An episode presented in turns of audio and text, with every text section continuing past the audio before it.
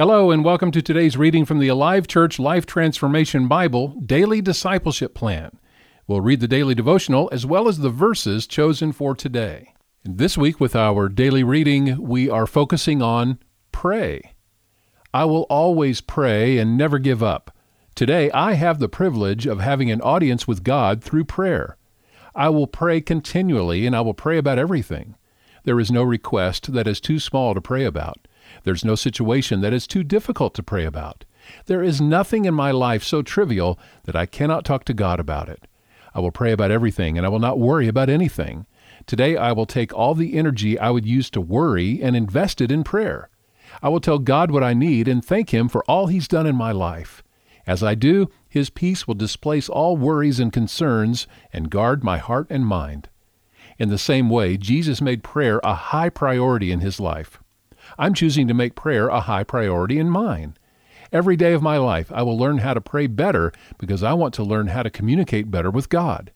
I don't pray to get the attention of others, but rather to genuinely communicate with God as my Heavenly Father.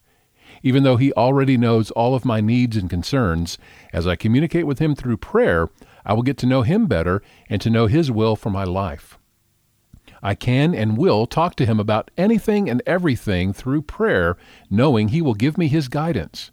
His guidance will help me to navigate the decisions I must make today and encourage me through trials.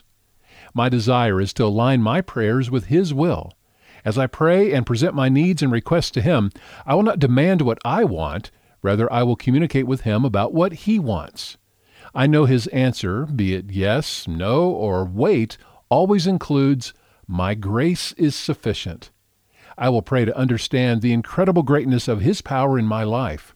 I will pray that I may experience His love. I will pray that God will give me the right words so I can boldly share His love. I will pray for those who have hurt me. I will pray for all people who cross my path today. I will pray with joy and in the power of the Holy Spirit. I will always pray and never give up.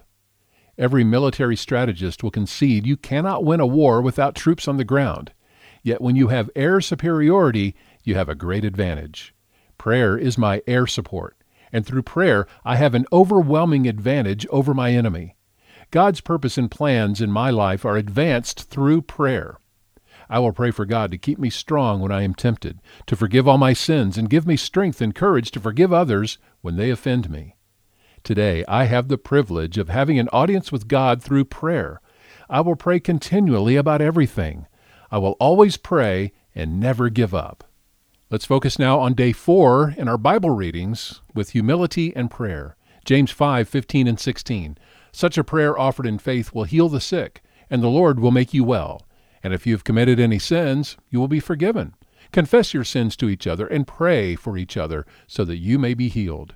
The earnest prayer of a righteous person has great power and produces wonderful results and 2 Chronicles 7 12 through 14. Then one night the Lord appeared to Solomon and said, I have heard your prayer and have chosen this temple as the place for making sacrifices. At times I might shut up the heavens so that no rain falls, or command grasshoppers to devour your crops, or send plagues among you. Then, if my people, who are called by my name, will humble themselves and pray and seek my face and turn from their wicked ways, I will hear from heaven and will forgive their sins and restore their land. Our memory verse this week is Philippians 4 6. Don't worry about anything. Instead, pray about everything. Tell God what you need and thank Him for all He has done. These daily readings and Bible verses are designed to encourage you to think about your faith. Every day, we want to ask the question, what stood out and why? Find out more at alivechurch.com slash transformation.